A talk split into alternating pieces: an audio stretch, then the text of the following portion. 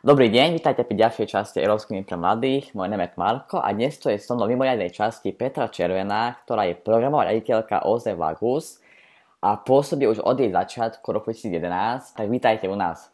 Ďakujem, že ste prijali pozvanie. Dobrý deň, ďakujem za pozvanie. Tá vaša organizácia ďakujem. Už funguje od roku dvetisíc jedenásť a ponúka službám ročne tisíckam ľudí. Čo je vlastne vašou, vašou prácou? Čo robí Vagus? Občianske združenie Vagus sa sústredí na ľudí bez domova, ktorí žijú na území Bratislavy a snažíme sa systémovými krokmi riešiť situáciu ľudí bez domova. Takým našim pilotným a prvým projektom bol Streetwork, terénna sociálna práca, kde navštevujeme ľudí priamo tam, kde žijú. Ďalším je denné centrum Domec, kde ľudia môžu prísť a navštíviť napríklad sociálne poradenstvo, vybaviť si všetko, čo v priebehu dňa potrebujú, a naväzuje na tieto projekty ešte integračný program, ktorý vlastne sa sústredí už na to, ako pomôcť ľuďom so zamestnávaním a predovšetkým na to, aby ľudia mohli bývať. To znamená, že pôsobíte iba v Bratislave alebo aj celoslovensky? Zatiaľ je to len v Bratislave. Momentálne čelí celý svet aj Slovensko v pandémii, druhej vlne, alebo už je to vlastne aj tretia, by sa to nazvať. Pôsobili ste aj počas nej? Pôsobili sme aj počas nej, inak to, inak to ani nešlo. Uh, v podstate hneď ako uh, nastala pandémia a ten prvý lockdown, tak nás to vyhodilo možno na nejaký jeden deň, kedy sme nemohli otvoriť kvôli tomu, že nám chýbali ochranné pomôcky a prostriedky. Čiže ten deň sme venovali tomu, aby sme ich čím skôr zohnali a mohli čím skôr otvoriť. A vlastne odvtedy fungujeme nepretržite a reagujeme na každý, na každý lockdown alebo keď sa to nejakým spôsobom dotkne našich, uh, našich klientov, aby, aby sme vedeli byť tí, na, uh, na ktorých sa môžu obrátiť a ktorým pomôžu. A vlastne ako to celé funguje? Že napríklad, keď ja potrebujem pomoc, tak prídem k vám do centra, prihlásim sa. Ako to vlastne ide potom? No v každom V programe to funguje trošku inak. Keď hovoríte o dennom centre, tak to funguje tak, že môžete prísť kedykoľvek v priebehu týždňa. Teraz máme najnovšie otvorené už aj počas víkendov. A zaregistrujete sa, je to anonymné, môžete si povedať, aké meno chcete, lebo sme nízkoprah. To znamená, že človek naozaj že nemusí hovoriť, kto je, môže prísť v akomkoľvek stave, v akom je, mhm. a, a dať si ju na zraňajky, osprchovať sa, a keď sa človek cíti ako tak už lepšie, tak môže navštíviť sociálne poradenstvo, kde s ním sociálny poradca začne situáciu, ktorú má riešiť a, a snaží sa mu postupnými krokmi uh, ho v tom sprevádzať, čo je potrebné. A to vlastne znamená, že ho, tam je hociak, hoci kto môže prísť a vy mu pomôžete? To vlastne... Áno. V podstate áno. Každý človek, ktorý v podstate sa ocitne v takto náročnej situácii, mm. že, že príde o domov alebo je bezdomová dlhodobo a ocitne sa v Bratislave, a dozvie sa o dennom centre, či už od streetworkerov alebo od nejakej inej služby, mm. alebo od iných ľudí bezdomova, tak môže prísť. A pokiaľ je na ulici krátkodobo, tak ho čím skôr e, napojiť na systém služieb a na poradenstvo, aby, aby sa čím skôr z tej ulice ukázal. Čiže vlastne to znamená, že va- vaša organizácia má viac služieb, to znamená, že ponúkate napríklad aj loc- noclahári, alebo je to iba také, že na raňajky max nejaká, nejaká pomoc? No, ako som to vravela na začiatku, máme tri programy a každý uh-huh. funguje v rámci práce s ľuďmi bez domova trošku inak. Uh, terénna sociálna práca funguje tak, že máme tím sociálnych pracovníkov, ktorý má mapu miest, kde ľudia bez domova žijú, kde majú svoje miesta, napríklad chatky, stany, alebo nejaké provizorné prístrežky, na ktoré pravidelne chodia a podľa toho, aký majú buď ľudia zdravotný stav alebo sociálnu situáciu, riešia sociálne poradenstvo priamo tam na mieste. Uh-huh. To je jeden program. Ďalší program je denné centrum. Ľudia môžu prísť tým, že si chcú dať napríklad raňajky, obed, potrebujú sa najesť alebo potrebujú zabezpečiť hygienu alebo navštíviť sociálne poradenstvo. Nemusia čakať na to, že sociálny pracovník príde za nimi na nejaké konkrétne miesto. No a ďalej tam máme ošetrovňu, ktorá je veľmi dôležitá, pretože ľudia bez domova majú veľmi veľa zdravotných problémov, takže preventívne ich vieme do nejakej miery riešiť práve na ošetrovni. A vieme tam ešte zabezpečiť aj čisté oblečenie, ktoré je veľakrát darované od, od ľudí. No a ten tretí program je integračný program, v rámci ktorého riešime prevenciu. Snažíme sa kontaktovať ľudí skôr, ako sa na ulici dostanú, alebo veľmi krátko po tom, čo sú na ulici. Ďalej riešime s ľuďmi bez domova to, aby mohli bývať. To znamená, že momentálne máme jedenásť bytov, v ktorom budem môcť, dúfam, že na začiatku už budúceho roka bývať pätnásť ľudí. a tým chceme už ukázať to, že ukončovanie bezdomovectva práve týmto spôsobom funguje. No a ďalej tam máme ešte zamestnávanie, to znamená, že komunikujeme s rôznymi zamestnávateľmi a snažíme sa ľuďom sprostredkovať prácu a nakontaktovať ich na nejakých zodpovedných zamestnávateľov. A ďalšia vec je, je, že máme rôzne workshopy, v rámci ktorých s ľuďmi trénujeme, akým spôsobom komunikovať so zamestnávateľom, ako reagovať na pracovný pohovor, ako si napísať životopis, ako sa vyznať v pracovných zmluvách a podobne. To znamená, že ročne približne koľko ľuďom pomôžete? Že v rámci denného centra napríklad v, rok, v, v rámci roka nás navštíví, až k dnešnému dňu ešte nemáme ukončený rok, ale do denného centra príde okolo tisíc, tisíc sto ľudí za rok, tisíc jednotlivcov. Uh-huh. To je pekné. A koľko máte členov, ktorí pomáhajú? Koľko máme zamestnancov. Áno, zamestnancov áno. Všetci u nás sú v podstate, uh, väčšina z nás je na, na plný pracovný úväzok, väčšina je vyštudova- sú vyštudovaní sociálni pracovníci, niektorí z nich sú psychológovia a pomocné, takéto pomáhajúce profesie. No a je nás, myslím, aktuálne okolo dvadsať dvadsaťjeden. Čo robíte v prípade, ak sa objaví nejaký pozitívny prípad, buď v centre alebo medzi zamestnanými, aký je postup? No, postup je taký, že v prvom rade kontaktujeme karanténne mestečko, ktoré je zriadené magistrátom hlavného mesta, že máme človeka, ktorý je buď podozrivý, alebo teda, alebo teda už nám vyšiel, že má, že má pozitívny test a ten človek je následne transportovaný do karanténneho mestečka, kde už má zabezpečené všetku ďalšiu následnú starostlivosť. No a nasleduje teda pretestovanie všetkých ostatných, ktorí boli s človekom v kontakte. A, a potom sa podľa toho zvažuje ďalšie fungovanie a prevádzka. Akože našim cieľom je, aby sme prevádzku zastaviť nemuseli. Ne, keď niekto povie bezdomovec alebo, na, alebo vidí na niekoho na ulici, tak nemá v sebe také predsudky. Predstaví si jednoducho buď, že, buď že, že zlý chcel napadnúť alebo, alebo je pod vplyvom alkoholu. Ako vlastne zabrániť týmto zábranám človeku?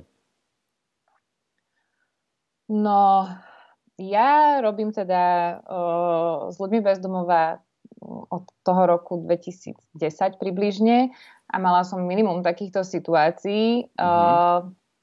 Samozrejme sa stávajú, ale je malá pravdepodobnosť, že sa vám to stane takto na ulici, keď niekoho oslovíte. Že, mm-hmm. A v prvom rade treba myslieť na to, že, že tá skupinka ľudí, ktorá je viditeľná, je, je len veľmi malou časťou toho, to všetko v tej skupine ľudí bez domova je. Že tam sú veľakrát mladí ľudia, ktorí, ktorí sú z detského domova alebo, alebo sú z nevýhodneného rodinného prostredia.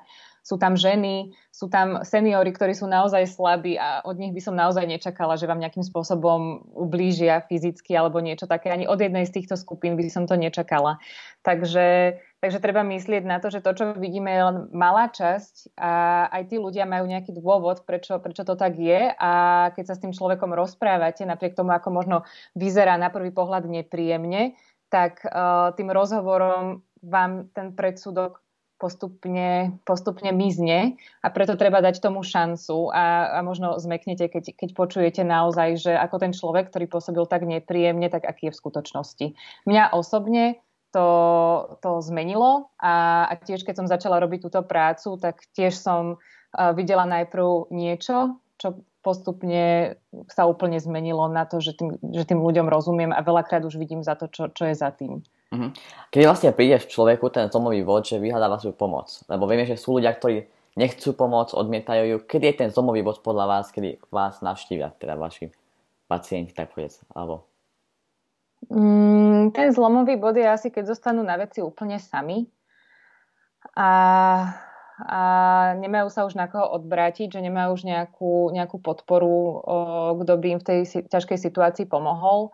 Ja by som možno odporúčila, teraz sme mali taký experiment o, s Martinom Vavrinčíkom, ktorý si skúsil päť dní na ulici uh-huh. a vlastne on tam možno ešte trefnejšie popisuje to, že, že čo mu to v rámci tej situácie, že zostal na ulici, dalo a kedy, kedy nás bolo potrebné vyhľadať, že on keby nemal možnosť sa u nás napríklad najesť, tak s, tý, s tou sumou, ktorá mu vychádzala z tej dávky v hmotnej núdzi, ktorá je okolo šesťdesiat eur a na, na deň to vychádza približne dve eurá, tak keď si mal uh-huh. zabezpečiť celý deň, tak to pre ňoho bolo veľmi náročné a nemal si to ako zabezpečiť, keby, keby nemal napríklad obed v dennom centre. A to je jedna z tých úplne základných vecí, ktoré u nás sú. Takže, Takže ten základný zlomový moment je, keď človek zostane na veci sám a potrebuje niekoho, kto ho v podstate podporí.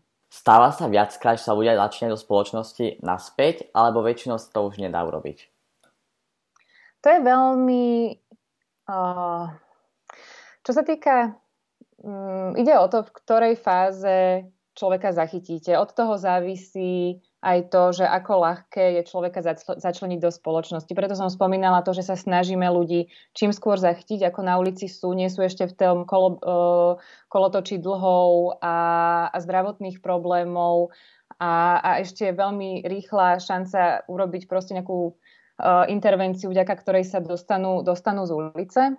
A, takže to sú ľudia, kde to ide relatívne rýchlo, a potom sú ľudia, ktorí sú na ulici desiatky rokov a už tam sú nejaké, uh, nejaké zmeny, ktoré ten život na ulici prináša. Človek už má veľmi veľa dlhov, napríklad zdravotné problémy, nejaké návyky, ktoré sú veľmi ťažko uh, z jedného dňa na druhý zmeniteľné, takže tam musíme byť o niečo trpezlivejší a tešiť sa z tých malých krokov, ktoré človek robí.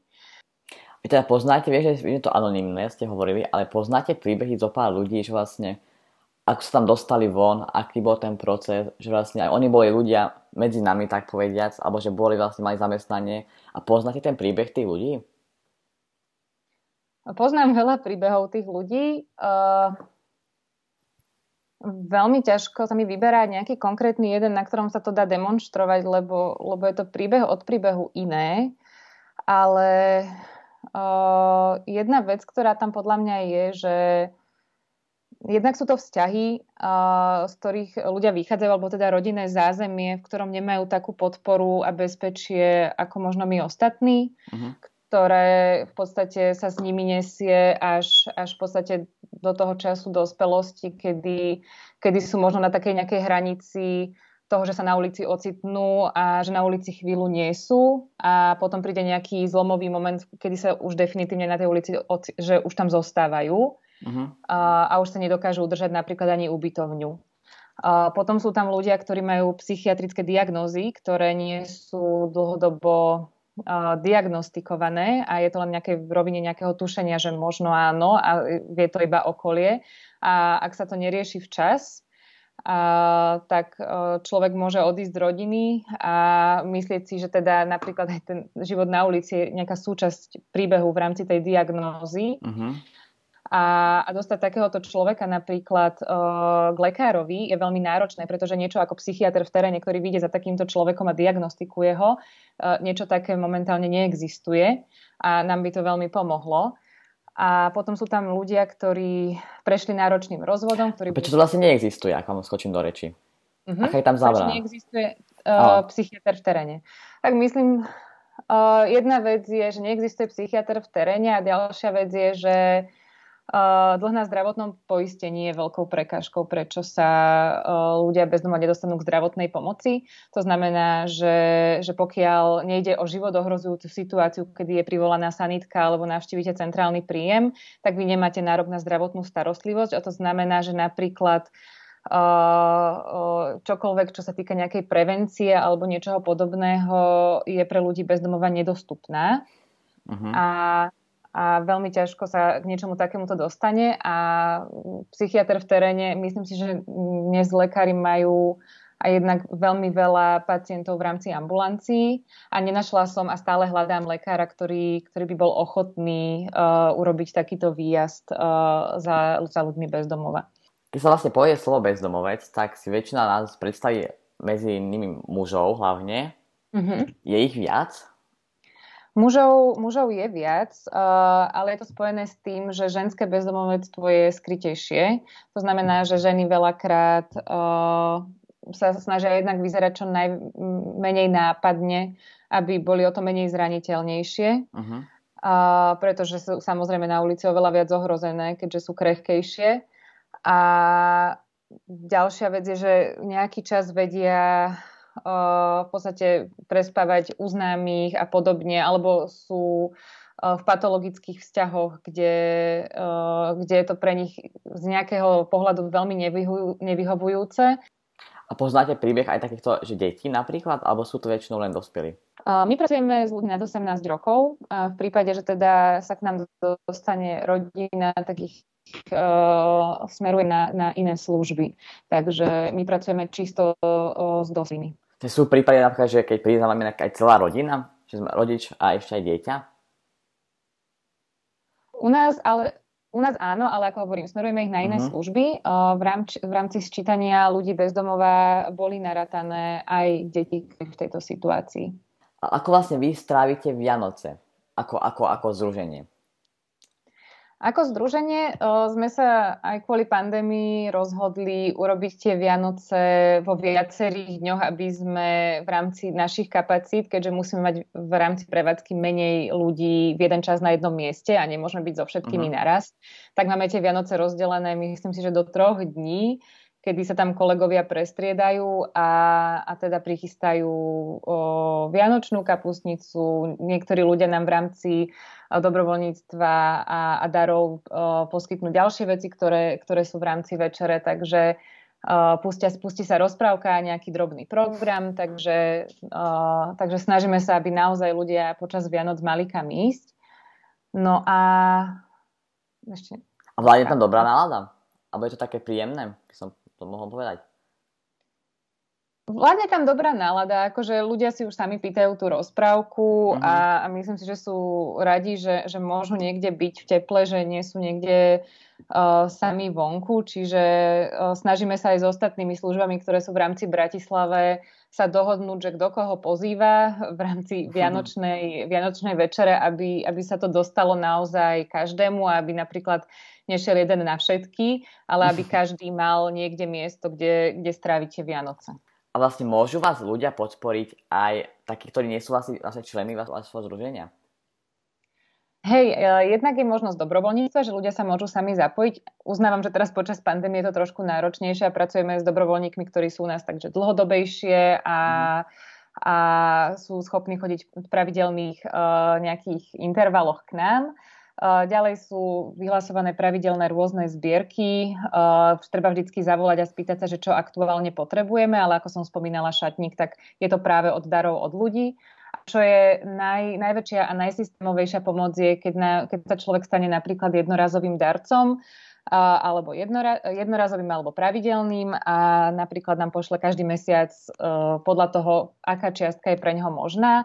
A práve vďaka týmto darom vieme robiť uh, v podstate inovatívne veci, ktoré sú napríklad bývanie, že minulý rok sa nám podarilo uh, ubytovať ľudí aj vďaka ľuďom, ktorí, ktorí darovali a, a to je niečo, v čom podľa mňa aj ľudia môžu vidieť zmysel, keď vidia, že, že niekto sa naozaj dostal z ulice. Tak ďakujem pekne za rozhovor. Dnes tu bola s nami Petra Červená z ó zet Vagus. A veselé Vianoce vám prajem.